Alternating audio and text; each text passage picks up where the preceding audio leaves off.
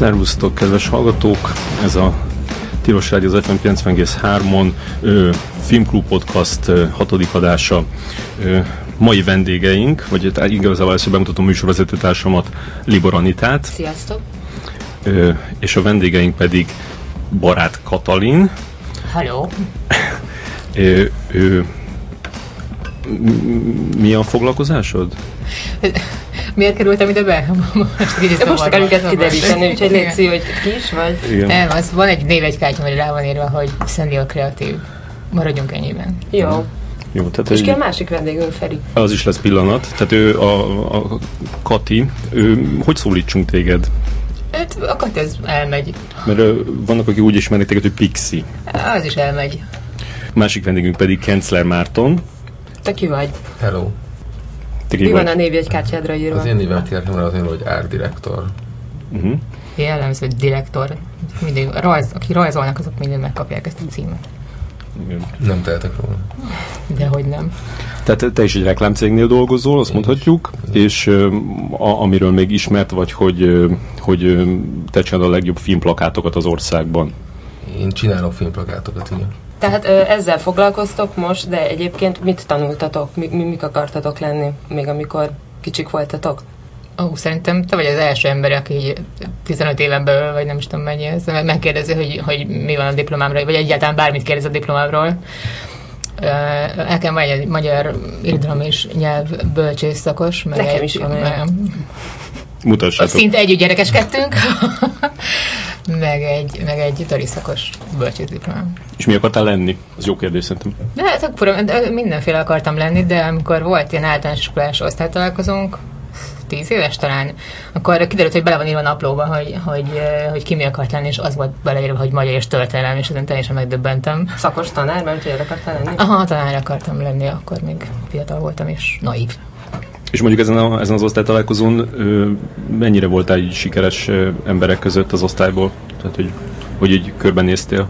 Most bele kéne abba menni, hogy ez, hogy sikeres, mert a fiúk többsége egyébként megnősült, és gyereke volt, meg minden, meghízott.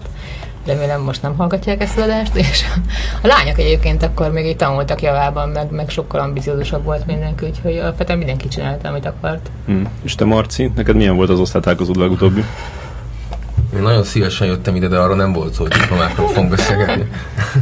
Nekem van egy érettségim, és egyébként az eredeti szakmám újságíró. Én nem tanultam azt, amit csinálok, úgyhogy... Tehát akkor egyik ötök se tanulta végül is azt, amit csinál. Azt mondhatjuk. És hogy kerültetek be a reklámszakmába? Véletlenül. Hát elég direkt. Nem, mert nekem elég elfogyott a pénzem az egyetem végére, meg jó, egyetem alacsonyan volt, csak ilyen 5 éves korában az ember ezt már egy kicsit unja, hogy mindig 2 deci tejet, meg egy gakós csigát vesz a büfében, és akkor abból él egy egész nap, és akkor elkezdtem munkát keresni, és akkor kértem a pestest, és akkor benne volt, hogy keresnek ilyen szövegírót reklámügynökségben, és akkor elmentem, mindenféle próbamunkákat csináltam X körön keresztül, és akkor utána fölvettek, és ennyisztörtem. Akkor te honnan tudtad, hogy mit kell csinálni?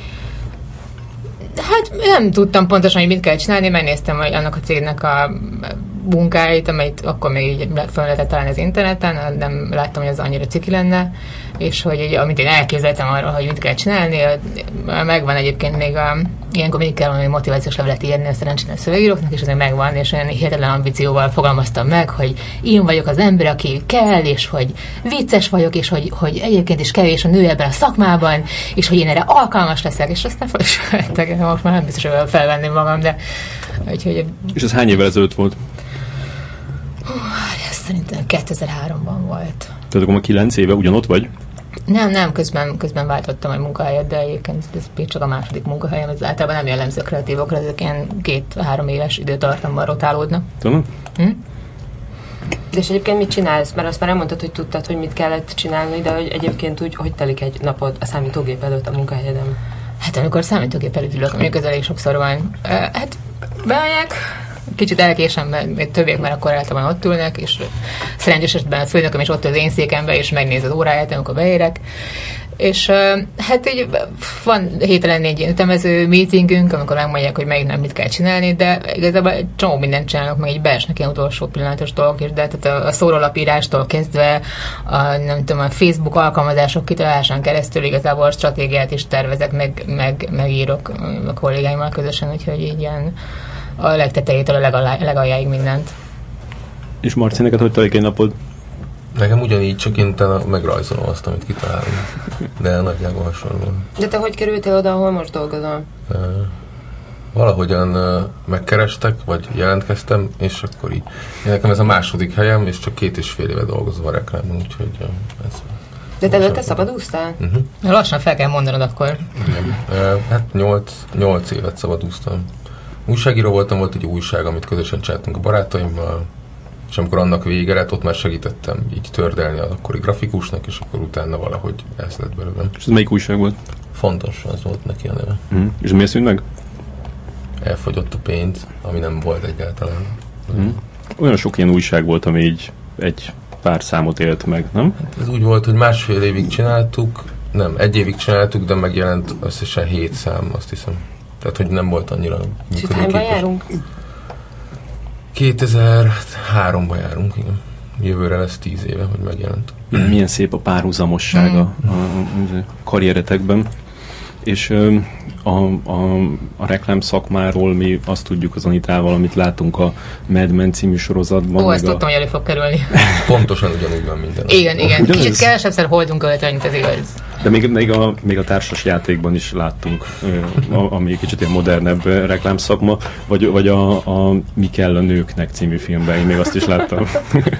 Hát, sok filmben vannak nagyon, nagyon gazdag és nagyon beképzelt reklámszakemberek. Ez természetesen valóságban is így van. És melyik a leghitelesebb film szerinted a reklámszakmáról? Hát szerintem ilyen nincs. Uh-huh. Mad Men nagyon hiteles. Nem. Egyébként Dobókat a szerepelt, ami kell a nőknekben. Tényleg? Nem hiszem. De visszafordult egy lépcsőn. Ment fel egy lépcsőn, visszafordult és mondott. De ez with credit vagy without credit? Nem, az nem abban a filmben volt. Az a 15 perc hírnév című filmben volt. Azt nem láttam. Abba volt. Higgy nekem.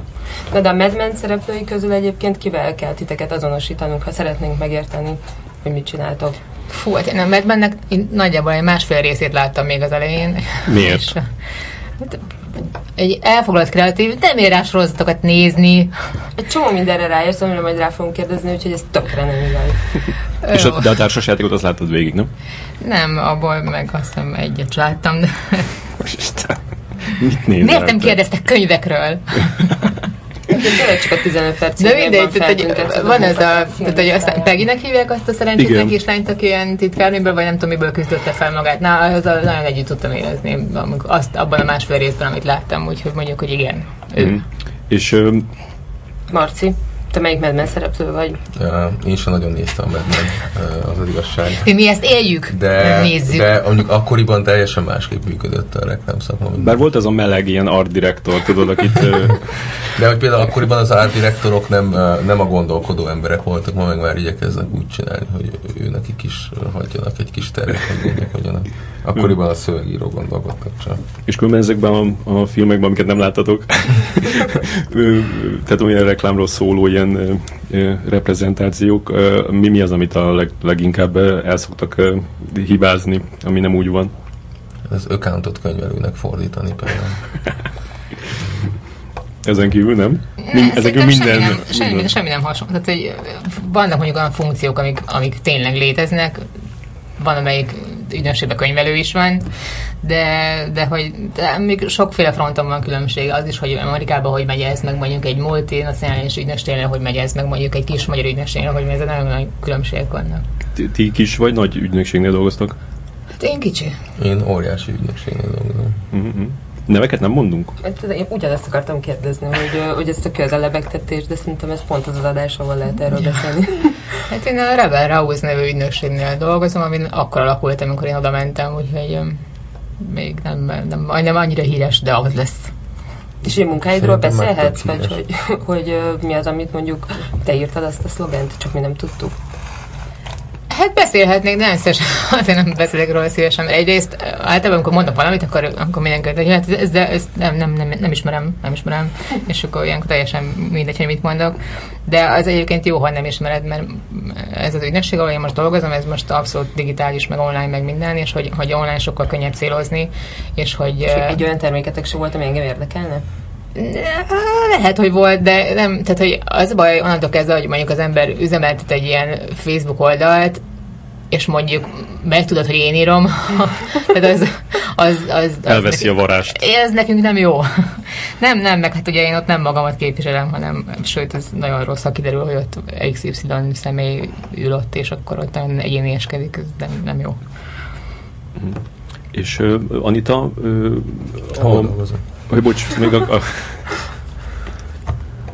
még a Marcinak el kell mondani, hogy jól dolgozom. Én a Kirovszky Izabár nevű cégnél dolgozom. Ez egy elég nagy ügynökség. És milyen munkáidat ismerhetjük esetleg? Nem tudom, ismerhettek egy csomót, de nagyon sok Facebook alkalmazást csinálok én is. Na, akkor. És azok közül se érthetett még el egy sem engem? Azt hiszem, hogy nem.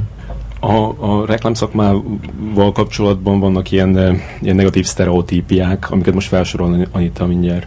De negatív sztereotípiák? Tehát, hogy én pont azt gondolnám, hogy a társasjátékban, meg a Mad Menben is azt látjuk, hogy ilyen a munkájukért rajongó, ilyen nagyon jól öltözött, kreatív emberek dolgoznak összezárva, és akkor ebből mi igaz egyébként? Mi a jó része, és mi a rossz része a munkátoknak? Na, most válaszolja szépen. Nekem egy új pulcsi van rajtam, tehát elég jól rajtolok. Rajtam is új pulcsi van egyébként. Eléggé szeretem a munkámat. Én eléggé szeretem a munkámat. Tehát az, hogy rajongok érte, az fura lenne, nem tudom azt, hogy kell csinálni. De igen, tehát hogy én örömmel megyek be reggelente. Hát ez látszik, az a 2,5 év még mindig. Viszont olyan munkámról tudnék beszélni, amit nem ismertek, ha már a társasjáték szóba jött, mert ugye ennek a plakátjai most kerültek ki az utcára, amiket nem én csináltam, de dolgoztunk ezen a projekten, hogy hát, ha majd mit csinálhatunk. Nem a terápiával tőled? Ó, basszus, de...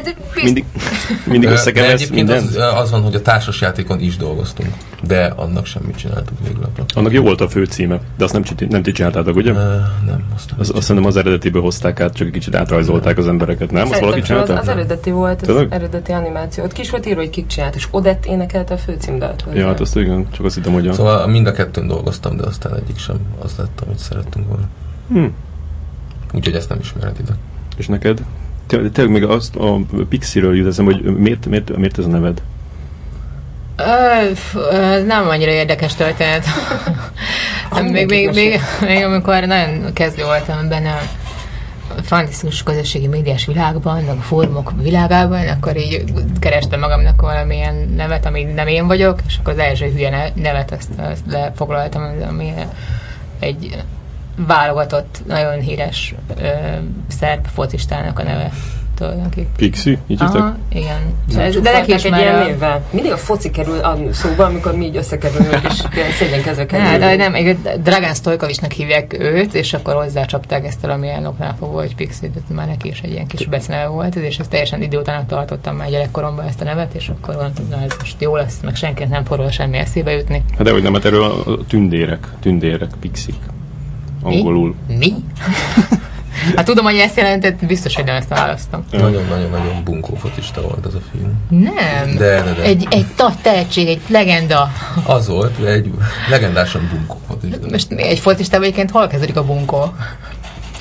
Szerintem a foci témáról kanyarodjunk le, mert a Anitával elkezdünk akkor twitterezni. Kanyarodjunk vissza, nem tudom, az HBO-hoz, ahol éppen tartottunk. Igen. Nem, én azt akartam még, csak így erről eszembe tudom, hogy mondtál, hogy érdekes, hogy mostanában már ez a ilyen álnév az interneten, ez a nem divat, hanem inkább mindenki a saját nevén mozog. Erről van valami véleményetek? Nagyon sokáig problémát jelentett, hogy álnevet kell választanom, nekem nem volt soha becenevem. Ráment egy évet. Ezért én annak idején, amikor még az volt a menő, hogy menő álneved van, nekem egy szám volt, és 420. De a legmenőbb álnév az a szám. 420 néven legendává váltál. Talán egyébként még elérhető a 420.freeblog.hu vagy valami. De és ez a 420, ez miből van? Mit tagad a méret? 42 plusz egy nulla, mert a muszáj minimum 3 betű kellett, vagy 3 karakter kellett, hogy legyen. Gondolom 42 azon foglalt volt. Csak tudod, hogy teljesen bedölt a freeblog, és most már el kell hozni onnan a blogokat, mert nap mint nap megy tönkre. Tényleg? Egy-egy funkció rajta, igen. El kell mentenem. Azon a mentsd a 420-at. Nehogy elvesz. És van 421 is, azt hiszem, mert ott forradtam. Az a titkos blogod volt? Igen. Odaírtam el. Szerintem valószínűleg ez a Facebook miatt van, hogy mindenki elkezdett a saját nevén mozogni, mert aztán úgyis mindenki látta, hogy ki ő, és akkor már... Azért még vannak egy páran, akik tartják ezt, hogy vannak olyan emberek, akikről álnevüket lehet csak tudni, és mi ki? Nem tudok ki erről. Mindegy, nem akarom reklámozni, csak vannak ilyen emberek. Téged egyébként hogy hívnak igazából? Varga Ferenc. Én nem is mutatkoztam be. Biztos?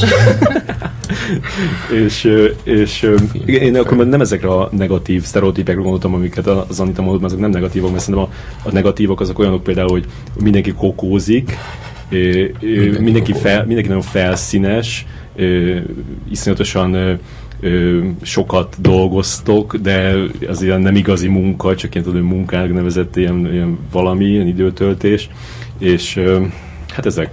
Ezért magyarországi reklámnak is van már történelme, hogy amennyire én tudom, a 90-es években azért ebből elég sok minden tényleg igaz volt, mert amikor jöttek ezek a nemzetközi ügynökségek, és akkor hirtelen elkezdtek rendes béreket adni az embereknek, ami akkor óriási nagy pénz volt. Mm. És a mostani kreatív igazgatók, meg ilyen ügyvezető igazgatók szerintem, hogy abból vették a vitorlásaikat, meg a nem tudom, a budai villáikat, mert most már nem tudnak ebből megvenni, de hogy akkor állítólag, tehát hogy ők ezt mesélték, hogy akkor tényleg azért eléggé elszabadult volt a fiatalság azokból a szempontokból, amiket mondtál, de hát azért most már eléggé megszorítult a dolog, meg ez a válság izé, ez azért ránk is eléggé hat ilyen szempontból. Mm. Marcinátok azért még kiosztják a kokót reggel, nem? Minden reggel, de egyébként azon, hogyha kokóztál már sokat, akkor tudod, hogy amellett nem lehet sokat dolgozni, szóval ez a baj. De tényleg sokat dolgozunk. Csak ebből nem sok minden látszik ez a baj. De ezt hogy érted? Hogy én nagyon szeretem azt a munkámban, hogy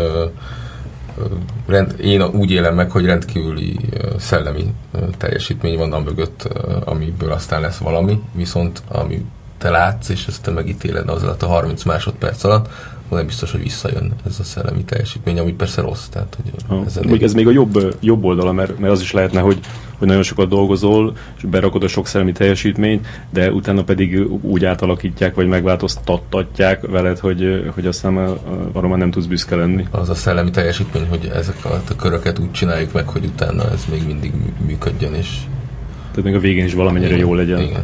És általában mondjuk hány százalékos szokott lenni az, ami a végén kimegy a számodra? Mindig 100, de... De amik az eredeti elképzeléshez képest, vagy ahhoz képest, ahogy te csinálod meg szíved szerint. Nem tudom, milyen az eredeti elképzelés. Tehát, hogy nagyon, nagyon nagy köröket tudunk leírni. Nagyon nehéz, mert ugye az ügyfél végül fizetni fog valamiért. És, a jó esetben. És... Hát sokszor ugye magunknak kell kinyírni azokat a dolgokat, amiket teljesen felesleges elvinni, mert hiába tudjuk, hogy jó. Úgyse fog neki tetszeni. És egyébként ez a legnehezebb szerintem ebben a szakmában, nem azt, hogy jót kitalálni, megcsinálni, mert szerintem az könnyen megy, hanem hogy azt el tud eladni az ügyfélnek. Tehát, hogy ez egy külön technika. Tehát hiába jó az ötlet, hiába szép valami, arra külön ki kell találni egy mechanizmust, hogy ezt hogyan mutatod meg az ügyfélnek, úgy, hát hogy azt elhiggye. Hogy reklámos, nem tudom, tudásnak a része, hogy ne dolgozz fölöslegesen, mert tudod, hogy az ügyfél azt szereti, hogyha nem tudom, nagymelű nők vannak a plakáton, akkor ne tornászlányokat rakj rá, mert akkor se, hogyha az lenne jobb ötlet, hogy ne futtas magaddal fölösleges köröket. Marcinál nincs ilyen gond. Igen, ezt akartam, hogy azt mondjuk tornászlányok van, és még a nagymelűekkel is foglalkozom. És mondjuk nektek ebbe is részt kell vennetek az ügyfélnek prezentálni a dolgokat, tehát nektek is kell így meggyőzni őket, hogy ezt szeretnék ők? Igen. Én ezt tanulom most, hogy ebben egyre jobb legyen, de igen. Mm. És akkor oda mentek a főnökkel, és akkor inkább ti beszéltek? Hát attól függ egyébként, tehát meg főnöktől is függ nagyon, most az én főnököm, aki most főnököm, nagyon agresszív módon tudja eladni a dolgokat, és akkor kicsit, hogyha együtt vagyunk, akkor kicsit a jó zsarú, rossz zsarú módon csináljuk ezt a dolgot, és általában ő rossz, tehát hogy ő az, aki megkérdezi ügyféltől, hogy de hát tudod, hogy ez miért hülyeség, amit mondasz, és akkor én meg elmondom az ötleteket, én, mint a kreatív kislány általában. Uh-huh. És amit mondtuk, hogy ti mindketten így kívülről jöttetek, tehát hogy nem, nyilván senki nem belülről, de hogy van, aki ezt tanulja, és akkor ilyen egyenesebb úton jut el a reklámszakmába. Ez egyrészt a ti hozzáállásatokon meglátszik, másrészt pedig ez az embereknek a hozzátok állásában így megjelenik valahogy? Te például, Kati, neked, akinek konkrét egy másik karriered is van a szép irodalomban, nem úgy tekintenek rád, hogy te csak itt a reklámszakmában így partizánkodsz? Most én azon gondolkodom, hogy mire gondolsz az alatt, hogy egyenesebb úton kerülnek be emberek a elvégeznek egy gazdasági főiskolát, vagy egyetemet, marketing szakon is. Vagy... Nem, tehát igazából ezt nem tanítják. Tehát, hogy van, persze, ember lehet marketinges, meg vannak ilyen mindenféle tanfolyamok, amiken így, de hogy ezt így igazából nem, tehát, hogy ott tanulod meg, amikor csinálod, tehát, hogy kreatívnak nem vesznek, tehát, hogy hiába van a diplomádra ráírva, vagy akkor nem tudom, közgazdász nem fognak felvenni kreatívnak, csak akkor, hogyha olyanok a referenciáid, vagy olyan problémunkákat csinálsz, tehát hogy senki nem kerül be ennél egyenesebb úton, mint mondjuk mi. Aha. Igen, de szerintem a Feri inkább arra gondolt, hogy mondjuk mondják el azt, hogy gyere Kati, nézd meg ezt a tert, te olyan úgyis olyan irodalmár is érzékeny vagy, hogy mondjuk... Ilyeneket majd persze, de én szerintem beszólunk persze egymásnak, mindenkinek a hobbiját kicsináljuk, tehát az én félnek rendszeresen mondja ezt, hogy ha van valamilyen ötlet, amit mindenki nem tetszik, de nem akarja azt mondani, hogy ez most pocsék, hanem azt mondja, írónő, na, nézzük a következőt.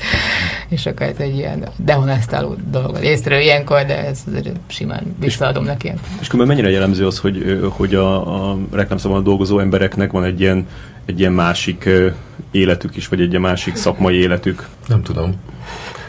Én azt látom, hogy a körülöttem levőknek mindegyiknek van valami nagyon... az életükben nagyon fontos eltelfoglaló a hobbiuk, és ez tök fontos valószínűleg, mert egyébként nem lehetnek kibírni. Az, hogy körülöttem nincsenek olyanok, akinek vannak más szakmai élete. De most, vagy mi, azt mondod, hogy mindenkinek van hobbija, igen, mert másképp nem lehet kibírni. Én úgy értettem, hogy a Feri azt kérdezi, hogy ismerünk-e olyanokat, akiknek... Sok most már mit gondolt a Feri.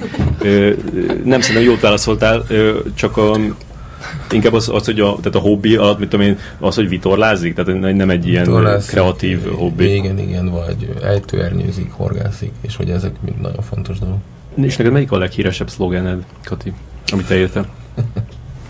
Nincsenek híres szlogenjeim, tehát hogy... Vannak még híres szlogenek? Tehát tartalomhoz a forma, amfóra. Nem. Ki a király az utolsó híres szlogen szerintem. Igen, azt nem is hallottam. Ez inkább kampány headline volt szerintem, de...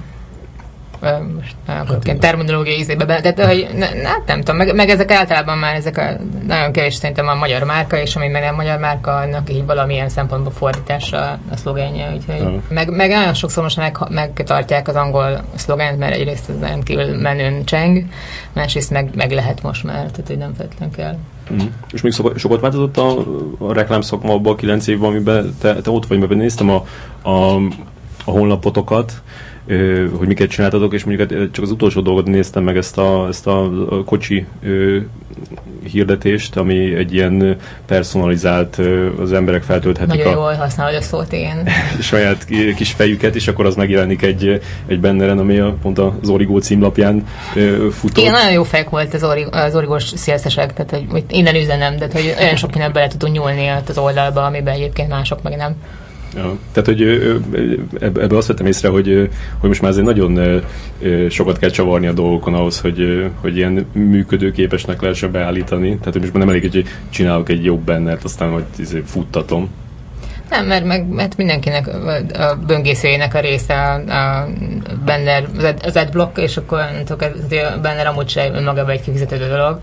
De sokat változott, tehát hogy most egyrészt hosszan tudnék itt sírni, hogy mennyire változtak a költségvetések, de amikor én 2003-ban bekerültem, akkor azon a nyáron forgattunk egy olyan reklámfilmet, amiben volt 5 helyszín, és szerintem 20 millió forintos volt a költségvetése, és azóta nem forgattam olyan, vagy ott nem volt olyan dolog, ami ennyibe kerülhetett volna. Tehát, most ott tartunk, hogy jó, kéne egy vírusfilm, és akkor 1 millió forint, de akkor abban tényleg a színésztől kezdve a helyszínig minden benne van. Tehát, hogy ilyen szempontból így bent lefelé a költségvetés.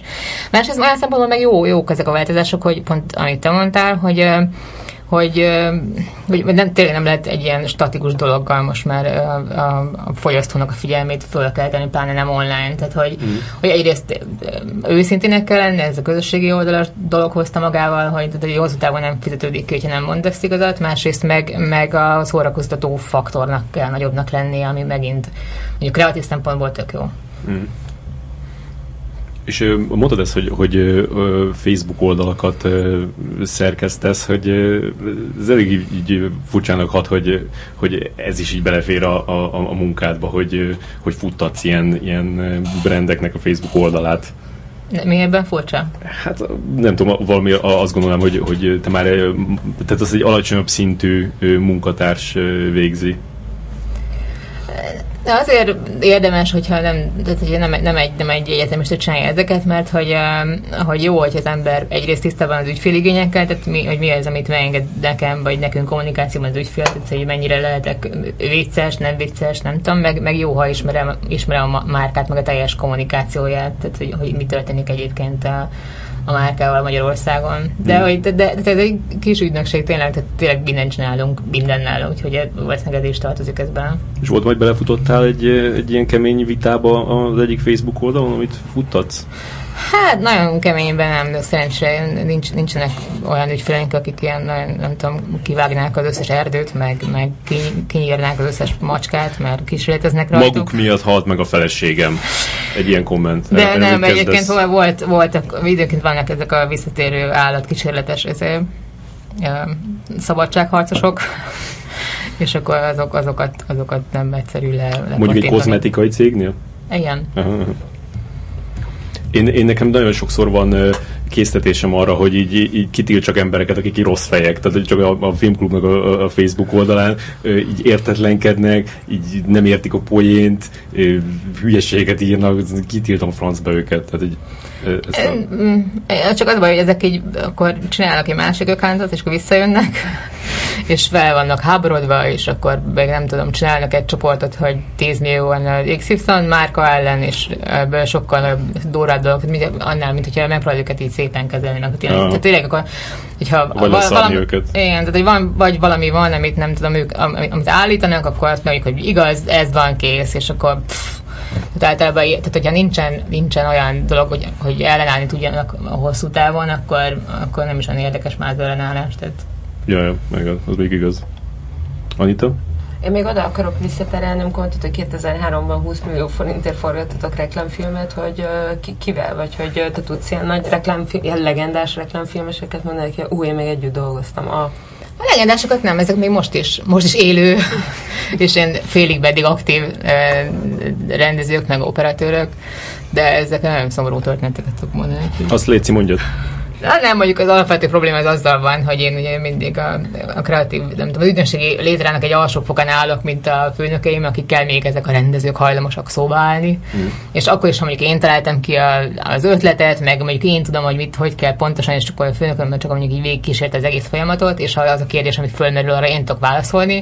Tehát, hogy hiába megyek oda a rendezőt, és akkor mondom neki, hogy nem tudom, ezt kéne, meg azt kéne, meg hogy ez nem annyira jó, meg ez nem lesz így jó. Így néz rám, és akkor általában nem hallja, amit mondok, és megkérdezi a kreatív igazgatót, hogy akkor most csináljuk ezt meg. És ez többször is előfordult. Lehet, hogy mesüket, mint az Oliver Stone, nem? Lehet, hogy mindig meg fogom nézni legközelebb, hogy van-e hallókészülék a fülem mögött, és akkor megkönnyíti szerintem közös munkát. De különben az van, hogy a rendezők még azt hiszik, hogy az ő kreativitásukra is szükség van itt? Igen, nagyon sokszor ezt hiszik. Tehát biztos egy csomó frusztráció fakad abból a munkából, amit csinálok, abból is, amit én csinálok, de hogy azért ez egy nagyon kompromisszumos dolog, meg tehát ebből veszi a terepjáróját utána, amivel elmegy Indiába, és azért nem veszik fel a telefon nekem. Hú, ez ki? De ezt sem mondhatom meg. De nem ez egy ancsó. Nagyon mély nyomot hagyott bennem, ez még a pályafutásom elején volt. Amikor leforgat, tehát egy 20 másodperces reklámfilmet kellett forgatni, és leforgatott egy 25-eset. És amikor már elküldte a vágást, és akkor néz ki, hát ez 25-ös, és akkor tehát egy 20-as, tehát hogy olyankor már be van foglalva a média, tehát hogy meg érted, tehát hogyha ki kell vágni egy filmből egy ötödét, akkor elég sok minden hiányzik. Tehát hogy mit, a terméket vágjunk a végén, vagy mi? És akkor följön, hogy kéne valamit csinálni, és akkor ilyen idegesen vissza szól, hogy jó. Most elforgatta, nem érdekli, ő most megy Indiába, és kész. Tehát ez egy általános probléma, hogy a rendezőkre itt már csak mint megvalósítani. Minek kell egy jó rendező? Tehát nem elég egy ilyen szakember ilyenkor? Igen, tehát egy rendezőnek. Ja. Jó, csak értem, hogy egy ilyen neves rendező, tehát hogy mit tud hozzáadni mondjuk egy aktíva vagy aktívia reklámhoz mondjuk a Pálfi György. Hozzá tud adni, tehát hogy amit ő megkap, az mondjuk egy storyboard lesz, ami alapvetően mi elképzeltünk valamit, de az, hogy az ezerféle módon megvalósulhat. És hogyha olyan ember veszi kezébe, aki ért ehhez, meg mondjuk van egy jó operatőrje, akkor olyan lesz, amilyenek elképzelhetők. Másrészt meg hát a rendezőt kell megkérdezni, hogy miért akar reklámfilmeket csinálni, szerintem ennek van egy elég objektív oka. Ja, és sok ilyen meghasonult embert látsz ezen a fronton? Hát igen. De tehát, hogy azért vannak nem meghasonlult emberek, és akik tényleg így úgy folyik fel, hogy akkor ez is, hát ebből a munkával kapom a pénzemet, és akkor ezt csináljuk meg rendesen, és akkor dolgozunk együtt, hogy mindenkinek könnyebb legyen. Azért ilyennel is találkoztam, csak ugye ez nem marad meg annyira mélyen az emberben, mint hogyha semminek nézik. Vannak különben olyan fiatal rendezők, akik előbb így reklámfilmbe tűnnek fel, és mondjuk te látod bennük a lehetőséget, hogy majd esetleg játékfilmet is tudnak csinálni? Hát akikkel találkoztam, alapvetően mindegyik játékfilmet akart csinálni, előbb vagy utóbb, és közben meg el van ezekkel a reklámokkal. De kik ezek? Kik ezek az emberek? Rendezők. De olyan, akikről már hallottunk, tehát már rövidfilmről végzett a főiskolán, vagy csak így jött kintről, és ilyen jó szeme van? Nem tudom egyébként, hogy nyilván a széles látókörötökben bízom, úgyhogy valószínűleg hallottak róluk, de... Mond a nevüket. Nem mondom. Oh. És most kértem, hogy a Marcitól ember elaludt közben itt a sörre fölött. De én akartam kérdezni, hogy te dolgozol filmesekkel? Ugye dolgozol, és akkor... De neked milyen tapasztalatod van róla? Nekem jó kis metakérdés. A rendezőkkel abban a szerencsés helyzetben vagyok, hogy van egy projekt, amin én dolgozom, akkor ott az én főnökeim viszonylag elengedik ezt a dolgot, és akkor nem az van, hogy én mondom nekik, és ő mondja a rendezőnek, meg valahogy olyan viszonyba kerültem ezekkel az emberekkel, meg nagyon hamar, vagy nagyon korai fázisban bevonjuk őket a munkába, és gyakorlatilag együtt találjuk ki, tehát ott a helyszínen nekem nem nagyon kell olyat mondanom, hogy ezt most nagyon rosszul csinálja, vagy félreért valamit, és nem jól csinálja, tehát hogy ezek a dolgok működnek. Én nem találkoztam ilyen meghasonlult emberrel, mindenki nagyon profilált hozzá, hogy ebből keresi a pénzét, és mindenki nagyon lelkes volt. Lehet, hogy utána otthon utálta ezt az egészet, de amikor együtt kell dolgozni, akkor nem volt ilyen probléma. Plusz, ha ilyennel találkoztunk volna, valószínűleg soha többet nem dolgozunk vele, mert nincs arra idő, hogy valakinek a nyavargását hallgassunk. De ez nekem a szabadúszáshoz képest ez a fura, vagy ez volt az új a reklámszakon, hogy sokkal, sokkal, sokkal gyorsabb, mint amikor nekem szabadúszóként kellett bármit csinálnom. Tehát, hogy megkeresett valaki, hogy csinálják egy logót, akkor azt mondanak neki, hogy 3 hét múlva találkoztunk, itt meg mondjuk van rá egy nap. Ami szintén nem normális azért. Ez szintén nem, igen. De ez kihívás. Persze, van, amikor már 2 nap is van rá, és akkor az már durva. De akkor te a bejáratott profikkal dolgozol ezek szerint is? Dolgozom sok fiatal is, még nagyon sok ilyen iparos, vagy iparról kikerült emberrel próbálkozunk. Mindenki nagyon ügyes, de ezt meg kell tanulni, hogy kell profinak lenni, és úgy dolgozni, hogy megmondják, hogy mit kell csinálni, és azon belül legyél kreatív, tehát hogy ez néha nem megy nekik. De akkor ezek szerintem ma már az új inkubátor, ahonnan kikerülnek az új tehetségek, ahova figyeljünk? Nekem egy érettségim van összesen, én nem szeretnék a moméról nagyon beszélni, de nagyon... Jó, akkor most már azt is csak, mit mondanál. Nagyon sok tehetség van ott, nagyon nehéz nekik szerintem beilleszkedni a reklámos közökbe, hogy időre és pénzért megcsinálják azt, ami nem csak nekik tetszik. Pedig egyébként képesek lennének rá, de nem mindig megy. Szóval rosszul szoktatja őket az iskola? Mert hogy ott meg pont az, hogy csináld azt, amit szeretnél, mert most tudom, még utoljára. Nem tudom, mert csak egy érettségim van. Ne ismételgesd már. Most már harmadszor mondtad el, most az az érzés, hogy neked van valami komplexusom. Van, igen. Rohadt diplomások. Nem tudom, hogy az iskola szoktatja őket már, de igazából. Nem, egyébként szerintem nem az iskola, tehát hogy eleve mindenki úgy van ezzel, amikor oda megy a reklámügynökségbe dolgozni, akkor most tehát pont azokból az élményekből élnek, amiket látnak a tévében, meg nem tudom, meg az a reklámosság, az a és akkor most itt én és akkor kokaincsik, de hogy csalódnak, hogy, nincs kokain. Egyrészt kevés kokain, másrészt meg tehát, hogy aki tényleg ilyen nagyon nagy önmegvalósító, az nagyon kevés ideig fogja bírni ebben a szakmában. Miért? Mert ez nem önmegvalósítás, meg nem művészet. És te még jó bírod? Ez már elég régóta vagy benne.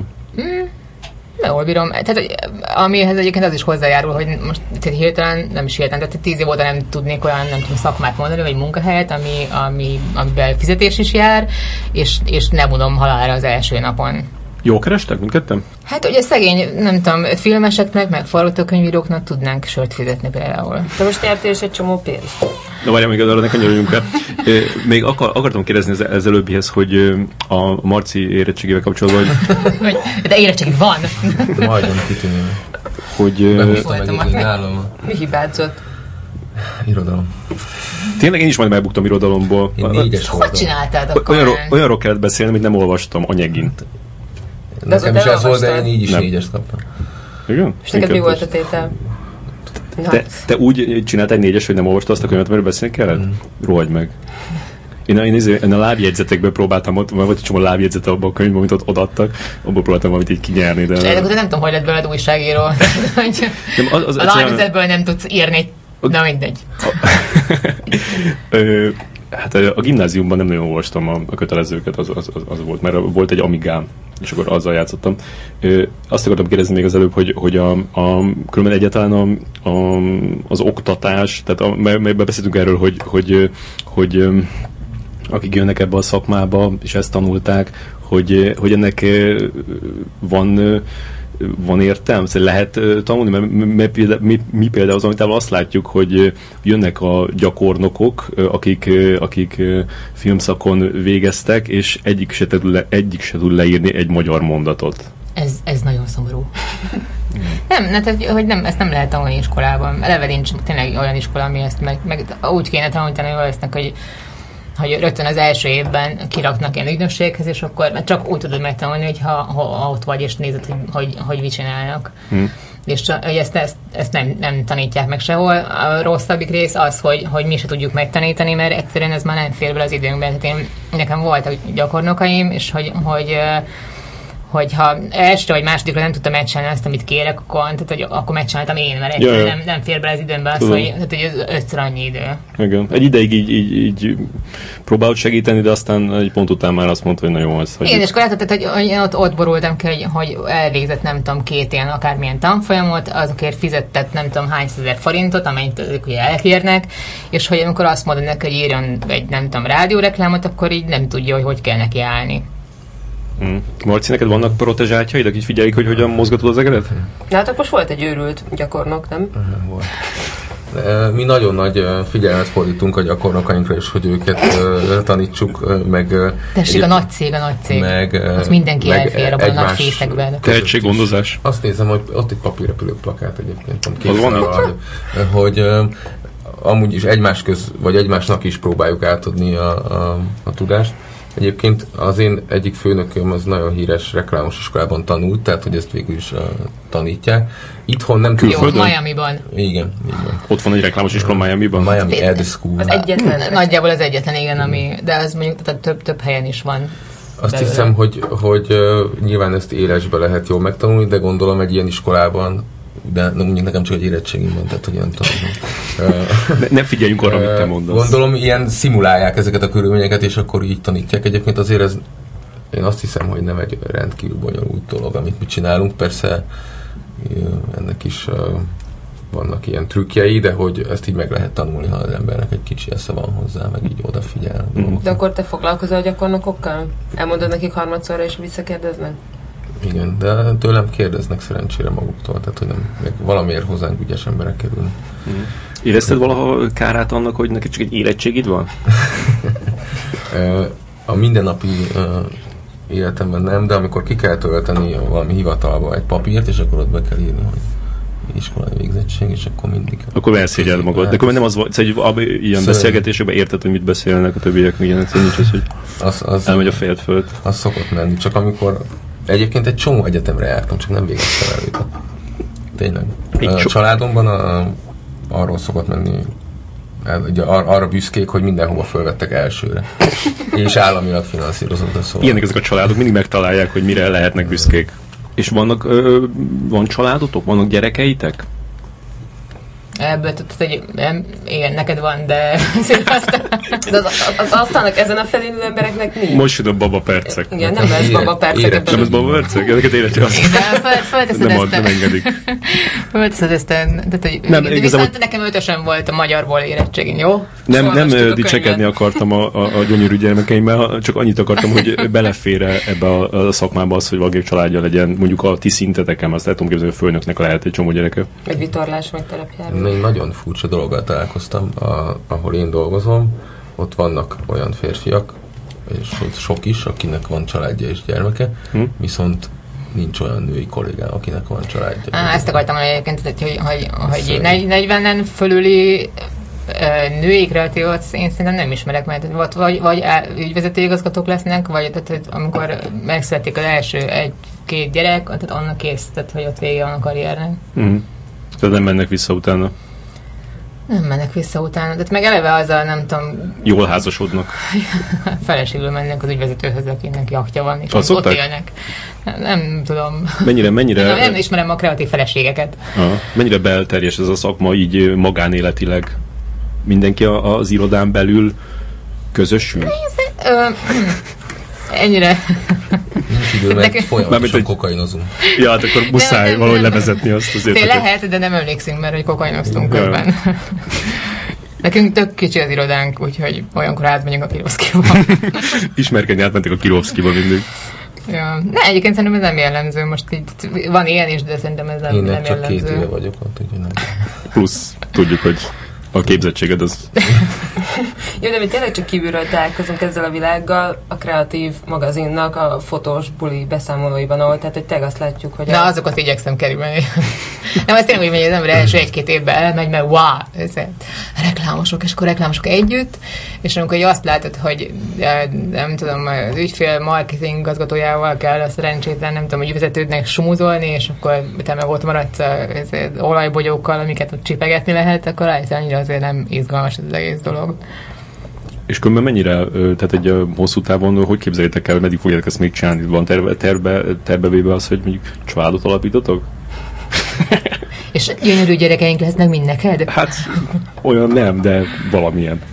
Én még nagyon keresem a jachtos ügyvezető igazgatót. Én szeretnék gyerekeket, akiknek lesz érettségük. Csak? Hát mi? Szerintem az alapelvárás. Én nemrég teljesen véletlen beírtam egy kérdésre, egy füzetbe. Az volt a kérdés, hogy mi szeretnék lenni, ha majd ezt is beírtam, hogy apa, úgyhogy... Ez nagyon szép. Igen, lesz ilyen, még nem tudom, hogy de majd... Hát, egy érettségig elrúgasztom őket az egész biztos. Szerintem lehet, hogy a gyereknek már lesz diplomája is, mert szokott lenni, hogy tudod... Ez nagyon ciki, nem? Túlszányolja. Nem, azt... Hát, hogy... Ha már okosabb a gyerek, az már kicsit kínos tud lenni, de szerintem te majd jól fogod ezt kezelni. De tönkre is teheted őket, tehát hogy próbáld meg őket így mindenféleképpen már így óvodától kényszeríteni arra, hogy legyen diplomájuk, és akkor legalább meggyűlölnek addigra, meddig lesz. Nagyon nehéz dolog ez, mert attól félek például, hogyha lány lesz és szép, akkor nem tanítom megbeszélni. Igen, ez mondjuk látszik rajtad, hogy te nem tehát a lányos apaként szerintem te elég kemény dió lennél, amikor így megy valaki hozzátok, randira, nem is senki, persze. Az egészen biztos. És a nők helyzete a szakmában, arról mesélsz valamit, Kati? Általában a kreatívok között kisebbségben vannak a lányok, meg nekem volt már ilyen, amikor felvettünk egy új kolléganőt. Viszont a titkárnők körében meg... Ezt kell mondani, hogy felvettem egy új kolléganőt, még nem tudom, évekkel ezelőtt, és akkor azért a kapásból azt hitt, hogy én vagyok a recepciós. Tehát, hogy miért mit keresek ilyen a kreatívok között, de azért nem annyira ritka. meg hát egyébként szerintem ez pont úgy van, mint másmilyen ilyen kreatív szakmában, hogy azért így kicsit hangosabbnak kell lenni, meg kicsit jobban kell ütni az asztalt, szerintem, hogy az ember nő, de nem kivitelezhetetlen dolog. Jó, de az előbb is mondtad, hogy, tehát, hogy van olyan, hogy a főnök azt mondja, hogy jaj, írónő, nézzük a következőt, amit mondjuk feltételezzük, hogy ő jó fejségből, és nem úgy érti, ahogy mondja, de azért még van ilyen, hogy jó, van kis szőke buksi. Ilyen kis medmenes hozzáállás? Érdekes, olyan, mint hogyha mi a Katival nem egy szakmába dolgoznánk. Na, például nálunk viszonylag sok a lány. Tényleg? Szerintem nagyjából. No, de a kreatívok között? Igen. A szövegírók is megezeljen? Meg... Igen. Na nem baj, majd megismerjük a aktors ügyvezetőt, és elmennek, és soha többet nem jönnek vissza. Nagyon remélem, hogy a főnökeim hallgatják ezt, mert hogy nálunk még ilyen beszólások sincsenek. De még csak viccesen sem. Valahogy ez egy ilyen családias cég mindenki. De nálunk is az, de csak még legalább ilyen szintű beszólásaim vannak a főnökömnek, és ezt jól viselik. Ez szerint halljak, csak tényleg? Fölfelé így beszólni, lefelé. És a munkabér tekintetében nők meg vannak becsülve? És van szavazati jogotok? Igen, a mozgalom az már mindent elért. Ilyen szempontból nincsen különbség. Tehát, hogyha már kreatív vagyok, akkor nem szórakoznak ezzel. És nálunk annyi van, hogy a lányok... mosogatnak. Hát nem, de egyet többször kiváltnak WC-re egy nap. Tényleg? Igen, megvan. De ez akkor meg kell nyomni előtte, igen. Jó, meg ez a szalagos megjelölés azokon a napokon. Akkor nem szólt hozzáig szólni. De hogy ezen mellett ugye nem azért hívtunk meg titeket, vagy hívott meg a Ferit, vagy találtuk ki, mert hogy ilyen izgalmas Anita munkátok átköt, van, most azt halljátok. Hanem, hogy csináltok egy csomó minden más dolgot is, és te például ugye írsz regényeket, meg nyertes forgatókönyveket, meg nem tudom, mi mindent, még doktorit is írsz, nem? Valamit írsz, nem? Valami de most erre nem megyünk bele, most itt ülmelt a Marci. Ja, szemletem, kérlek. Ne hozzuk kellemet nehezőbb a Marci, tényleg. Én egy idő után így... Volt már, hogy valaki kiment. De igaziból, és akkor te is, Marci, csinálsz veled egy csomó mindent. Én most csak a könyves magazint és a filmplakátokat fogom felsorolni, amiket én ismerek, lehet, hogy ez az én szegénységi bizonyítványom, de hogy akkor mikor? Hogyha az van, hogy igaziból napi 12 órában a gyárban kell taposni, és nincs hétvége. Hát nem. És nem, miért? Egyrészt nem mindig 12 órában, tehát 8 órában biztos, 9-ben is valószínű, de tehát, hogy mondjuk hetente azért mondjuk egy-két napnál többet. Tehát, hogy olyan lenne a munkahelyem, hogy most már egy-két nap többet kell túlórázni, akkor felmondani. Tehát, hogy az elején volt ilyen azért, meg akkor az elején még nagyon alázatosan, meg így próbálta csinálni, de hogy reklámból nem lehet reklámot csinálni, de ahogy Marci is mondta, az ember bele lehet ebbe hűlni, hogy az ember nem csinál mellette mást. Azért is, mert hogy kell egyszerűen, tehát, hogyha rólam van szó, nekem kell a sikerélmény, és akkor... és a mozgalom, és hogy nagyon jó, hogy az ember valami más is csinál a reklám mellett, mert hogyha éppen olyan időszak van a reklámban, hogy nem jönnek a sikerélmények, akkor ki tudja egyensúlyozni az másik, és akkor utána ez fordítva is így van. Tehát, hogy azt akarod most nekem mondani, hogy a regényírás az neked olyan, mint a jaktozás, meg a terepjárózás? Igen, a regényírás az én jaktom, igen. Hogy van erre időt különben mindenre? Mert ez nekem nagyon extrémnek tűnik. Hát nem kell barátkozni emberekkel, mert nem kell eljárni szórakozni, és akkor meg tudod csinálni. De most tényleg ez itt spórolsz? Na, hogy itt tudok spórolni egyszerűen az alvásra, de nem akarok. Bár általában, amikor határidő van, akkor már azzal is kell, de egyébként ezzel tudok spórolni tényleg. Marci? Valami hasonló, bár én a munkahelyi dolgot is meg tudom én sikerélményként, de egészen más, amikor ott sokan vagyunk a medencében, és úgy csinálunk valamit, ilyen szinkronúszásszerűen, mint amikor hétvégén, vagy este, amikor hazaérek, akkor nekiállok valami ilyen maszek melónak, és akkor ott egyedül csinálom, és az egy, hogy mondjam, felszabadulás, az is munka, meg de az nagyobb szórakozás, mint amikor a munkahelyen csinálom. Tehát szerelem projekt, úgy mondjuk, hogy mi is értsük? Igen. Ezt úgy hívják a reklámszakmában, hogy PET projekt. az ő reklámszakmákban, de nem egy reklámszakmában dolgozik. Mert nátok magyarul beszélnek. igen, és nem szeretik el, és mert húzom az időt, hogy én más dolgokkal. Ja, tényleg ezt így rossz néven veszik különben? Hát nem, egyébként tehát a munkahely meg főnök kérdése. Volt olyan főnököm, akit irritált ezt, hogy amúgy nem... Tehát finoman, tehát olyan nem volt se, hogy azt most akkor ne csináld, mert akkor is megmondtam volna. Hát amit éppen csináltam, mondjuk akkor elején a doktor... Meg akkor a könyvírást, meg akármit, amit éppen csináltam. De hogy nem mindenki veszi ezt tényleg szívesen, de mondjuk most nem főnökön van, aki így akkor tényleg kiposztolja a céges oldalra is, hogyha nekem valamilyen sikereim vannak, mert hogy ez... Megjelent veled egy interjú valahol, például ilyeneket. Igen, ilyeneket. Aha. És Marci, neked mondjuk, hogyha egész éjszaka könyves, hogy vek, az mi az, folyóiratot tördelsz, és ott hajnalba... Magazinnak. Folyóirat. És ott hajnalba bóckodtok a videóban, akkor azt úgy elnézik, hogy aznap akkor nem vagy a toppon? Nem, ezt nem nézik el. Nekem a szerződésemben is benne, hogy nem nagyon foglalkozatok mással. Oh. Milyen ügynökség ez komolyan? Nem, úgy van, és amikor ez kiderült, akkor mondtam, hogy ez így nem lesz jó. És most úgy van, hogyha bármit csinálok, akkor szólnunk kell. De mondjuk nem csinálhatok reklámot. Nyilvánvaló. Aha. És mondjuk egy ideig írtad hozzánk a Pénteki Plakátok című legendásan népszerű sorozatot. Az mehetett? Az nem volt gond? Ja, azt szerették, azt néha meg is osztották. Miért hagytad abba? Kifulladt. Ja. Ismételtem magamat, és ez már nem annyira jó. Én valami titkos nézteltérés sejtettem a mögött, ami köztetek volt. Ja, azt nincs. Nagyon harmonikus a kapcsolatunk szerintem. De amennyire egy diplomás ember és egy érettségizett között lehet. És azt, hogy reklámot nem csinálsz, abba a plakát belefér például? Tehát, hogyha mondjuk az egy kampánynak a része, ami a film kampányának a része, tehát mondjuk miben különbözik a terápia plakátja a... Most egy magyar filmnek a címűség. Annélkül csinált a plakátját. Igen. Hogyha egy filmnek a kampányát egy másik reklámügynökség csinálná, és mondjuk engem a rendező javasolna, hogy dolgozz, akkor nem, azt nem lehetne nyilván. De ezek Magyarországon nem így működik. Tehát, hogy... Mert hogy filmeknek nincsen kampánya, tehát ez egy ilyen fiktív probléma. Igen, tulajdonképpen. Hát valami kampány van, de ez ilyen sufni-tuni. Ami egyrésztről jó, másrésztről meg nem annyira. Mm-hmm.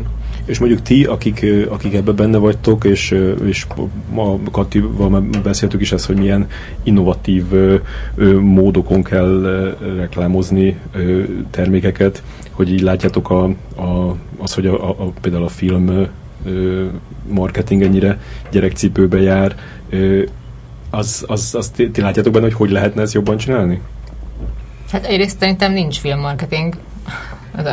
Hozzám, ugye a legrikebb nincs egy gyerekcipő, megfelelő futkos filmmarketing gyerek, és tehát, hogy nem... És szaros a segge. Ez mintha nem tartozna hozzá a filmek készítéséhez, hogy akkor ezt el kell adni. Tehát, hogy még mindig van szerintem egy ilyen, hogy ez egy olyan minden ilyen művészi produktum, ez nem szorul rá arra, hogy mondjuk termékként kezeljék, már pedig... Mert az alacsonyítod, nem, hogy terméknek nevezed. Ők azt gondolják. Igen, de nem is tudom, aki...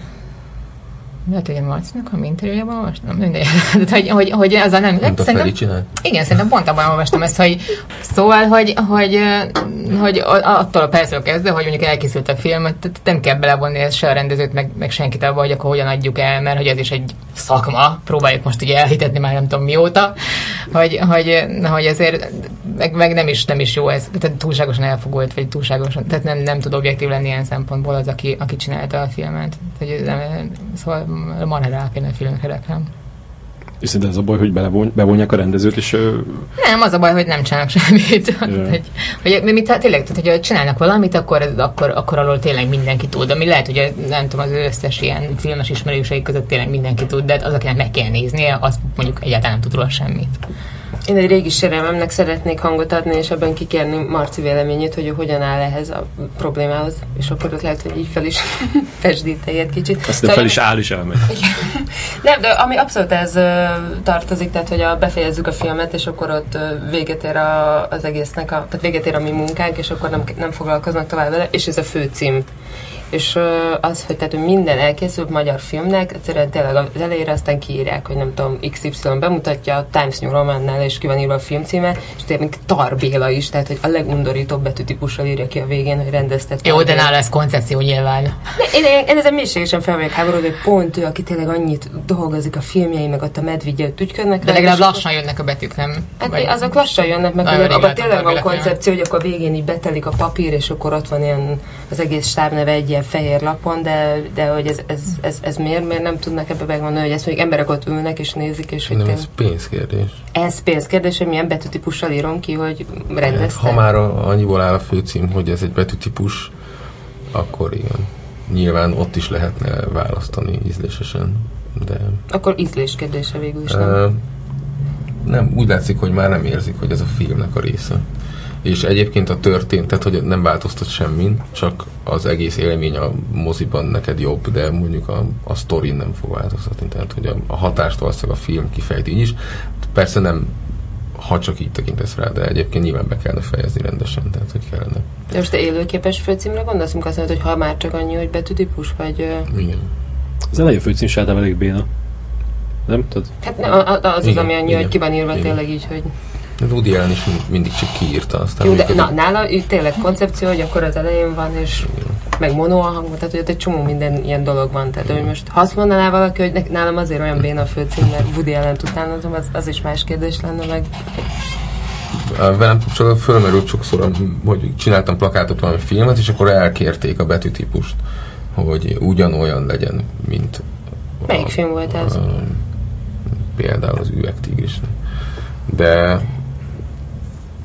meg most az Aglajánál fölmerült, hogy én használjam azt a plakáton, amit már ők használtak a filmben, és én mindig nehéz helyzetbe kerülök, mert nem biztos, hogy ezeknek össze kell tartozniuk.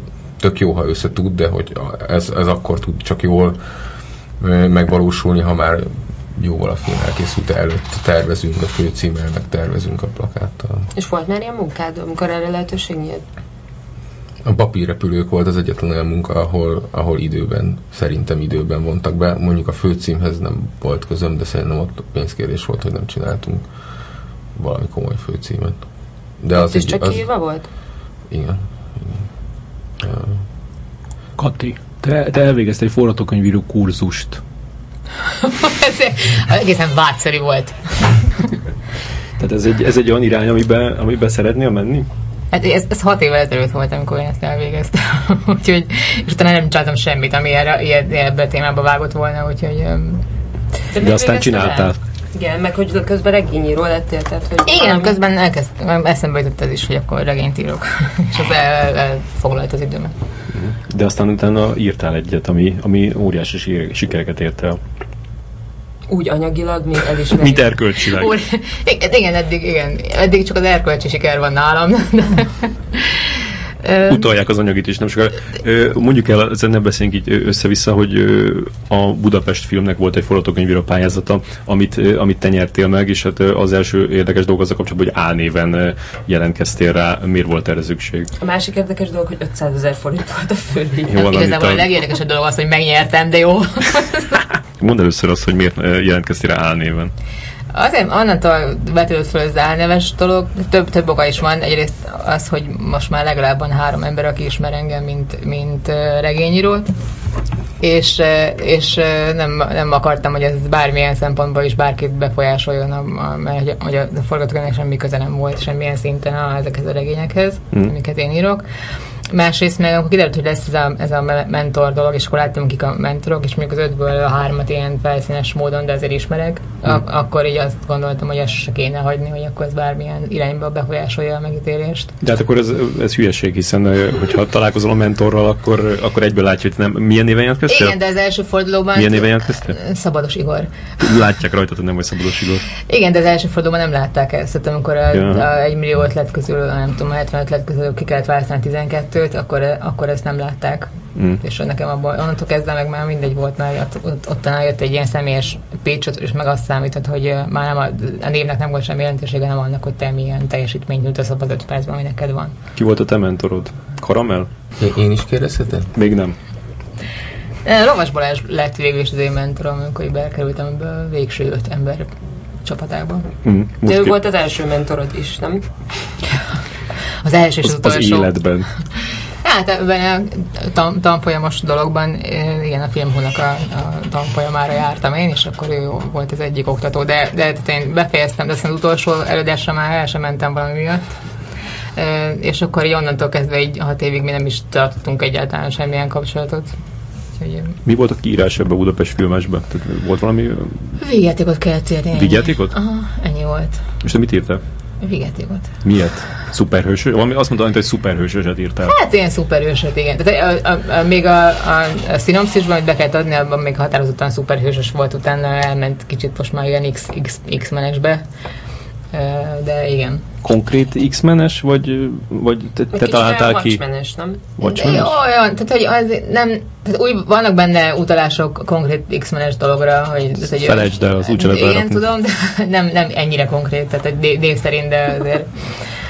Ha valaki ismeri ezeket a jogi érzéket, hogy mit nem lehet hova érni, és mi mennyibe kerül az én vagyok, mert ez a reklámon is folyamatosan felmerülő probléma. De tehát meg kicsit olyan szabadon vacsmenes, hogy próbáltam ilyen rálistább lenni, hogy abból fakadna elvileg a viccessége, hogy akkor tényleg nézzük meg, hogy milyen egy olyan, nem tudom, ilyen ezoterikus képességgel rendelkező valaki, aki itt a keleti blogban, nem tudom, nőtt föl, és akkor a Varsói Szerződés oldalán harcolta agyon marketinget amerikai szuperhősökkel. Tehát magyar szuperhősös, tehát Magyarországon játszódik. KGST szuperhősös inkább, ezt mondom. Kit látsz rendezőnek ez a filmet? Idáig nem terjedt még el hogy hát én most így... mondtad el, hogy egy csomó feltörekvő tehetséget ismersz. Hát azokat, akikkel én dolgoztam, azokat semmiképpen nem szeretném. De szerencsére ez nem tudok senkit sem megsérteni, mert senki nem emlékszik rám, mivel hogy nem beszéltünk soha. De nem, most itt nem látok. Igazából ami a munkához kellett, és hogy el kellett képzelnem konkrétan, azok a színészek voltak, és hogy most ugye volt nálatok ez az interjú Halász Jutkával. Meg vagy? Igen. Jó. És hogy az én... Potméterre meredtem. Na, és akkor van az én könyvemben egy ilyen kemény, alkoholista, káromkodós öregasszony, és hogy az akkora ilyen karrierfordulata lenne a Halász Jutkának. Tehát én marha szívesen megnézném őt ebben egy ilyen szerepben végre, amikor nem tudom, kis gyerekeknek a kis sejmes haját simogatja. Hát simán elvállalhatná szerintem. Hát azért csinált olyan dolgokat, amik nem voltak a... Hát igen, csak azokra már nem tudom, aki emlékszik. Jaj, igen, mondjuk azért 20-valahány év volt. Marci, kérdezd, amit akartál. Most már nem tűnik annyira érdekes, de én a Szabados Igorra szerettem volna rákérdezni, biztos, hogy ezen gondolkodtál egy időt, tehát hogy miért? Hogy miért ez? Hogy ez nem egy random dolog. Ja, olyan szempontból nem random, hogy olyan nevet kerestem, ami egyébként fönt van ilyen ember, mert hogyha nem találunk az interneten, akkor azonnal kiderül, hogy állnév, úgyhogy... Beütötted a Google-ba, hogy Szabados Igor, és volt rá Facebook találat, és... Aha. És azóta szerint szoklatják telefonhívások, és leütötték az utcán, mert biztos azt hogy már egy ilyen akadáskába hordja magával a pénzdíjat. Neked utalták át a pénzt, ugye? Még nem az igazán. Tehát, hogy aki most neked nem tudom, a házból kilépve akar követni, nincs nálam a pénz, nem érdemes. És te nyerted meg az egészet? Tehát, hogy egy nyertes volt, és aztán voltál, mert most már mindent van 10 nyertes. Na, én egy nyertes volt, és én nyertem meg. És az mivel jár? Megcsinálják a filmet?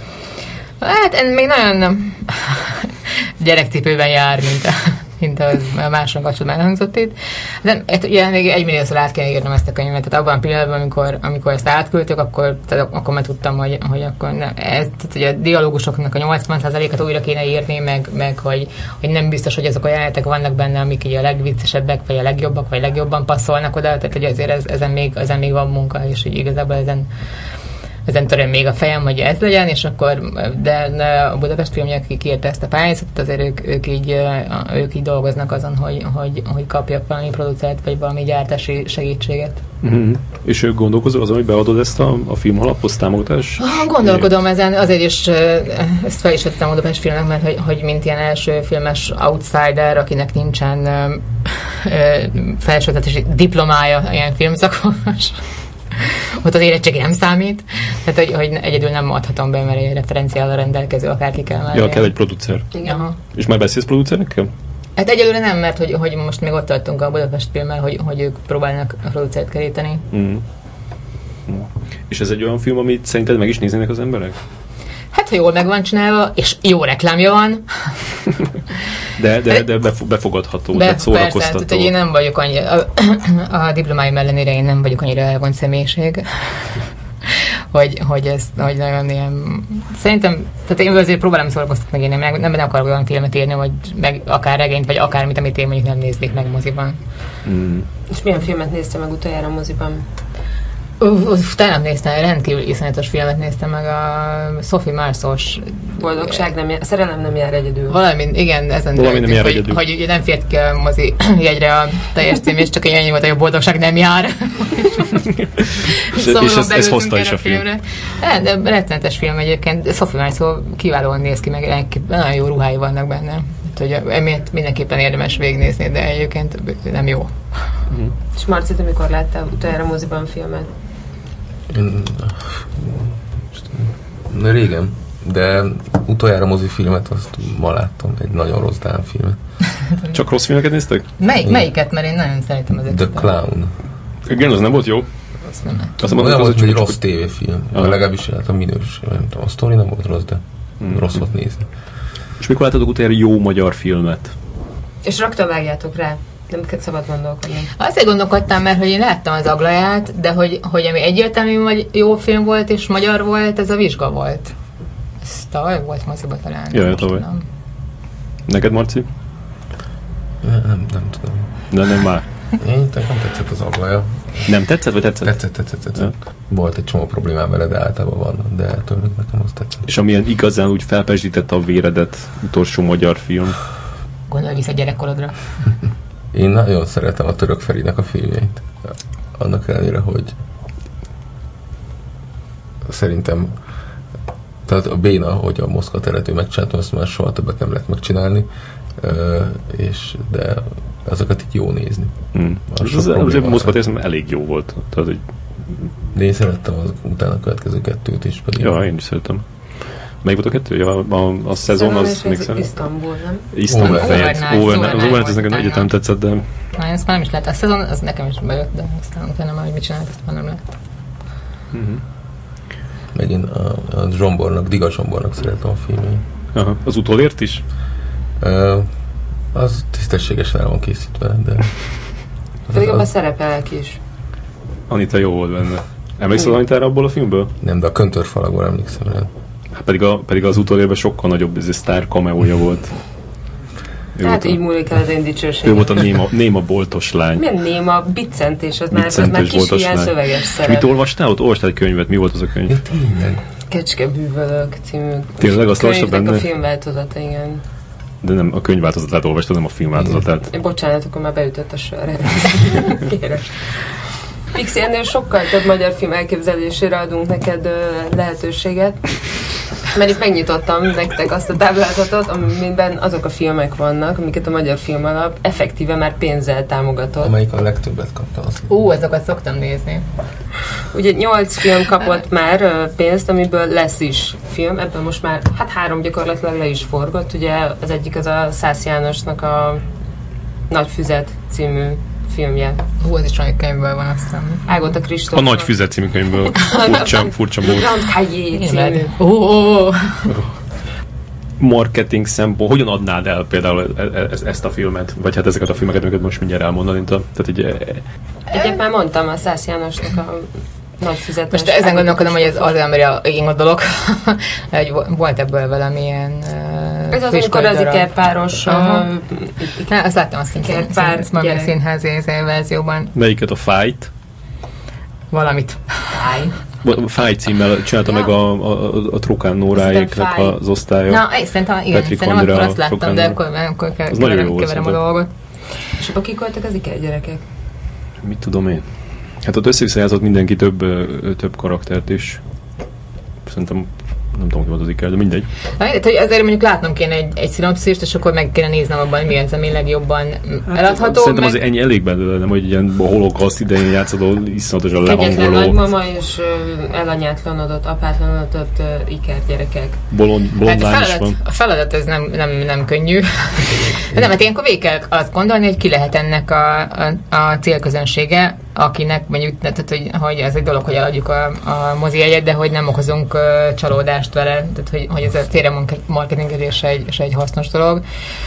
És hát mondjuk amennyire én láttam, ez egy ilyen klasszikus magyar művészfilmnek tűnik, tehát hogy hát ez a Wittmann fiú vonal. Igen, és akkor most én nagyon nem tudom, ellenszemes mondat fogja elhagyni a számat, hogy ezzel nem fog segíteni a marketing. Tehát, hogy azok, akik meg akarják nézni, mert meg szokták nézni a filmeket, azok meg fogják nézni.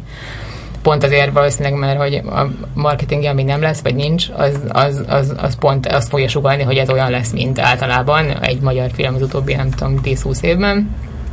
De hogy ennél több embert rá lehetne venni, tehát hogy innentől kezdve a néző toborzás az lehet, hogy nem is ilyen mozi szintű kellene, hogy legyen. Kell egy ütős cím. Ütős, ez a nagy füzet, az eléggé oda tették, nem? Nem, valami kis füzet. Jó, akkor ez 3000 néző, annyit menjünk a következőre. Hát oda akkor legyen következő a Bodzsár Márknak a Isteni Műszak című filmterve, ami egyébként szintén nem sokára indul a forgatás, és ez pedig ilyen más világra átsegítő mentősök. Ja, az eutanáziás, ez mentős. Most az van, nem tudom, hogy ez mennyi lesz mondjuk végjáték, mert ilyen szempontból azt érdemes tudni a szerencsétlen nézőnek, hogy akkor mit is akarnak neki eladni, és hogy a zsánereket azt ugye meg be tudja kategorizálni mindenki, meg hogyha nem tudom, péntek este van, és akkor tényleg mihez van kedved, akkor végjáték, nem? Tehát hogy azért azt ember tudja, hogy mit akar megnézni a moziba, legalább ilyen szinten, és hogyha ha már végjáték, akkor tehát elég sok a lehetőségünk. Igen, tehát hogy ezt a magyarok utálják. Igen, azt akartam mondani, hogy azért az már is az ilyen olyan vígjáték, hogy nem vicces. Bár ezek az igazán vicces vígjátékok. Számunkra, diplomásoknak. Na, tehát, hogy innentől kezdve meg elég sok a lehetőség. Tehát egy vígjátékot szerintem könnyen el lehet adni, és nem csak óriás mellekkel, mint egy kórás vígjátékot például. Melyiket? Bár azokat már meg szokták nézni. Vígjátéknál? Zaglaját? Ó, ezt egyébként, amikor néztem a filmet... Ja, nem, a Magic Boys-t, bocs. Néztem az agláját, pont ezen bejutott, hogy azért ezzel egy nagyon nagy széles pedofil réteget el lehetne egyébként, nekik el lehetne adni. Tehát legalább a filmnek az első felét, mert tényleg a kislány néz nagyon... Sokszor felmerül külön, hogy elérjétek a pedofil réteget? Egy ilyen kampánynál? Hát, ha olyan film van, vagy olyan termék van... Persze. De akkor így értettől még nem volt olyan termék, ami engem... Igen, fontosan így értettem, nem akartam ezt így, nem tudtam, hogy lehet erről beszélni. Én az Aglajánál felmerült ez a vonal, mert fotóztuk a Jábor Babettet, és volt, hogy necharisnyában állt, meg hasonló dolgok, magas sarkúban, kirúzsozva, szóval... Jó lenne, hogyha nem zárnák be a rádiót. Ugorjunk is tovább. Ez az Isten színjáték, vagy mi az Isten... Műszak. Mi az Isten? Műszak.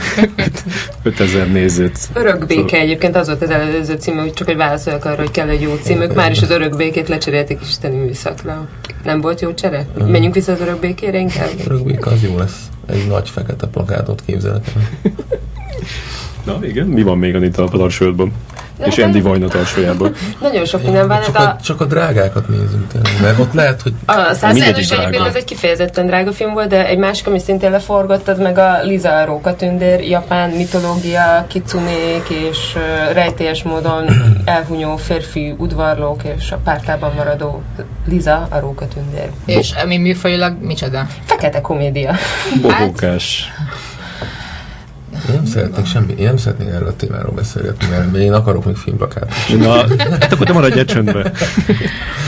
Tehát, hogy ennek is lehet, hogy nem tudom, tehát ez a címkérdés, ez jó kérdés, mert hogy ebben mondjuk van olyan elem, ami nem egy olyan mindennapos, tehát ez a rókatündér dolog, de hogyha kérdezik, hogy ez a rókatündér, akkor azt mondom, hogy jó, ez valami mesefilm. Tehát ilyen szempontból meg félre fog orientálni, tehát hogy ennél valami egyértelműbb címet választanék, megtartva a rókatündért, és És hát, hogy fókuszáljunk akkor eldurvább dolgokra, mi történik ezekben a filmben, és akkor azokkal próbáljuk eladni. Igen, de egyébként ez tök fura volt, hogy a produkció részéről, hogy csináltak hozzá egy ilyen teasert, amiben ugye benne van, hogy hát ugye ez a alaphelyzet, hogy van ez a nő, és hogy 3 férfi meghal körülötte, és ezért kerül ő gyanúba, és akkor amikor talán megírtuk róla a cikkeket, hogy hát nem kéne beleírni, hogy ezek meghalnak, mert ez fordulat a sztoriban. És akkor közben meg van egy olyan trélerük, amiben ez a 3 fordulat benne van. Lehet, hogy azt a tízet azt még akkor csinálták, amikor még pénzt akartak rászerezni, és akkor lehet, hogy kellett valami bele, ami vonzó. Hát de fura, hogyha az az alaphelyzet, akkor szóval, hogy az miért mondja azt, hogy utána, hogy ez fordulat a történetben, hogy akkor ez... Nem tudjuk. Tehát, hogy ezt tök egyszerűen úgy csinálnám egyébként, hogy fogja az ember a szinapszist, abból ír egy darab mondatot, ami a leghatásvadászabb módon összefoglalja, hogy miről szól. Tehát, hogy van egy nő, aki kinyírja a férfiakat, és nem tudom, szexdémon, tehát most nem ismerem annyira a filmet, és akkor ebből az egy darab mondatból kell utána a kampányt csinálni. Tényleg mi az, ami legjobban vonzhatja ebben a dologban az embereket? Mm. Most mondok egy másikat, amit Anita nem fog látni, mert ez most röppent föl 2 napja. A Variety írta meg, hogy csinálnak egy hunyadi filmet 25-30 millió dollárból, kanadai, Robert Lantos, kanadai producer pénzből, és valami Bán Mór nevű magyar írónak a könyvéből, és akik csinálják, azok, akiknek a neve fölmerült, azok mind ilyen 2 rövid filmet csináltak eddig producer, és meg egy ilyen idősebb hölgy. Egy 71 éves középkorú hölgy, mint forgatókönyvíró, de az volt ott a cikkben megemlítve, hogy a trónok harca, tehát az az irány, amiben akarnak menni. Reméljük, jó lesz. Tudod, hogy nem lesz van, jó. Csak értem egyébként. Én még szeretnék, mondta a Kati, hogy Katalin. Pixi, már ugorjuk át ezt a problémát. Hogy ez az egy mondat, hogy tudjál mondani egy mondatot a filmről, ez egy kulcs dolog, ez amikor én plakátot csinálok, én mindig kérdezem, hogy akkor így mondjanak egy mondatot, nem szoktak tudni. Ja. Akkor egy ilyen 20-25 perces beszélgetés. A rohadt értelmiségiek. És soha nem, mert ilyenkor nem tudom eldönteni azt, hogy azért, mert hogy annyira közel vannak a filmhez, hogy már így nem tudják egy mondatban összefoglalni, vagy tényleg nem lehet összefoglalni egy mondatban, mert akkor viszont ez nagy baj. Nagyon közel vannak a filmhez, ezért valószínűleg ez nekik nagyon nehéz, viszont amikor elkezdték, már akkor kellett tudniuk ezt az egy mondatot. Kanyarodjunk vissza a Trónok harcás hunyadi filmre, amit éppen elkezdett mondani a Pixi. Ja, állítólag a könyv egyébként jó, tehát hogy nem olvastam, mert iszonyatos vastagnak tűnt a könyvesboltban, de hogy többen azt mondták, hogy jó, tehát elvileg magával a sztorival valószínűleg nincsen probléma, csak minden mással van. De tehát amúgy nekem nagy vágyam egy ilyen magyar történelmi film, ami kicsit ilyen Tarantinosan nyúl a sztorihoz, tehát hogy nem ragaszkodik feltétlenül a tényekhez, vagy kiforgatja, vagy nem azt a szereplőt emeli ki. Ez a magyar vándor, nem? Ez már megvolt. Tarantinot megelőzve megvolt, bocs. Készül, nem? Pálfi. Hát igen. Na igen, azon mondjuk például nem tudom, mi van. Itt kaptak pénzt. Mindenki keresem nektek, hogy mennyi. Addig beszélgessetek. Én azon már dolgoztam valamennyit, úgyhogy mennyi pénzt kapna. 4,5 millió forint. 1%-os között. Neked is leesik egy pár ezer. Na, tehát, hogy eljutottak már a forgatókat. Ja, mondjuk a Pálfinak a toldiáról el tudom képzelni, hogy tök jó lehet. 2011-ben, csak mondom. Jó, Anitám, légy szív. Ki a forgatókönyvíró maga? Pálfi. Szerintem nem tudja. Rendező, hát fú. Na, szóval Pálfin kívül nem tudok elképzelni más embert Magyarországon, aki meg tudna csinálni egy ilyen történelmi filmet, hogy ne legyen gáz. Igen, mert hogy jobban iszonyatos dolgok lesznek benne. Ja. Igen, szóval emiatt nem fűzött nagy reményeket a hunyadi filmhez. De egyébként lesz Kincsem film is, az a ló. Szerintem kérdezett, eljátszott a kezével. Nagyon jól eljátszott, láttam a lelkészet. De van még olyan, amelyik már konkrétan kapott pénzt, az a meleg film. Meleg film? Hát ez az, hogy ez is spoiler, most már ez kiderült. Na jó, van, ne érdeke, prezentáld a Pixinek a meleg filmet. Az is van. 2 meleg film is van. Jó, az egyiknek az a címe, hogy Viharsarok. Mondjuk előbb a másikat. A másodnak pedig az a címe, hogy... Egyébként az a jó, hogy most mondtad a címet, és az, hogy melegfilm, most alapján nagyon durva végjátékot tudok elképzelni, de nyilván nem az. Nem, a másodnak az a címe, hogy Coming Out, és a poligamis Orosz Dénes rendezte, és most én kicsit elfelejtettem... Rendezi majd. Hamarosan indul a forgatás, és kicsit elfelejtettem, hogy az van, hogy homo beveri a fejét és nem. Heteró lesz, vagy igen. Heteró beveri a fejét és homo lesz? Melyik? Nem, homo beveri a fejét, homoszexuális férfi beveri a fejét, és azért heteroszexuális lesz. Csányi Sándor játsza természetesen. Almodóvár film lenne. Almodóvárral. De még nem csinál. Tehát, hogy ő azt csinálna, hogy a homo beveri a fejét, és még homóbb lesz. Vagy ebbe szerintem lehetne menni a magyaroknak az általános homofóbiájára, nem? Tehát igen, kicsit most héten sok lett, tehát a homo téma itt a stúdióban. Meg ebben fog a stúdióban is. De ez inkább gondolom diplomásokra jön lesz. Igen. Meleg lett a helyzet. Nem, egy csomó ideje meleg van most amúgy. De az sokkal érdekesebb lenne, hogy mondjuk beveri a fejét és zsidó lesz. És előtte jól nem. És különben... Nem menjünk ebbe. Meleg zsidó. De például ez tehát a meleg téma reklámba az kerülendő? Tehát, hogy valami az ilyen bevállalós dolognak számít, hogyha beraktok egy kampányba egy meleg karaktert, mondjuk, ez elképzelhető? Szerintem 3 millió marketinges országából, tehát hogy szerintem van fél, akinek ezt el lehet adni. Aha. Tehát a jelve úgy, tehát, hogy amikor, nem tudom, hogy Marciának hogy van, de az artdirektorunk szokott mindig ordítozva szidni ezeket a stock fotógyűjteményeket, amikor megtalálja a tökéletes szituációt, de van rajta 2 japán, meg 3 afroamerikai, és akkor ezt nem lehet használni nyilván. Igen. Lehet egyébként szűrni, hogy csak kaukázusi férfi. De az a vicces, hogy velünk megtörtént az, hogy egy ilyen stockfotót használtunk. Volt rajta több család drukkolt a gyerekeknek egy futóversenyen, és az egyik anyuka az egy indiai nő volt, de nem nézett ki annyira indiainak. És visszajött a kérés, hogy azt a nőt a háttérből, aki az indiai nő volt, azt cseréljük ki egy fára. Inkább a fa, mint a történő. Ezek a dolgok megtörténnek. Még nagyon-nagyon régen velem levetettek egy gyerekekről szóló film DVD borítójának hátuljáról egy fekete kisfiút, egy bébit, aki akkor nem veszik meg. És mondjuk egy ilyen meleg, tehát mondtad ezt a két... Nem jutunk el a melegekig, tehát hogy... Odáig nem, tehát hogy az indiai helyet lekerülni egy fát, egy meleghez mit kell berakni? Csak mondjuk, van egy ilyen meleg témájú film, akkor ott te azt jön a 2, hogy ott azt javaslát, hogy a meleg témát hallgassák el. Erről inkább hallgassák. A Coming Out című film. Nem, mondjuk filmekben ez más, csak az a... Nem, most remélem, hogy ezek jó filmek lesznek, csak már ezt a meleg témát, ezt azért mondjuk az amerikaiak se szokták tudni ilyen iszonyatos intelligensen, mert hogy tényleg ne az legyen, hogy akkor azon röhögünk, hogy egymásra kacsintanak, és hogy nem. Tehát, hogy nagyon ilyen primér módon vannak megfogva ezek a dolgok, és innentől kezdve persze rá lehet nyomulni erre a meleg témára a reklámban is, csak akkor ezekre kell fókuszálni, ami... Az nehéz, mert ha más, az intelligensebben oldják meg a dolgot, akkor csak a diplomások fogják megnézni. Az nagyon kevés, ugye? Nagyon kevés, igen.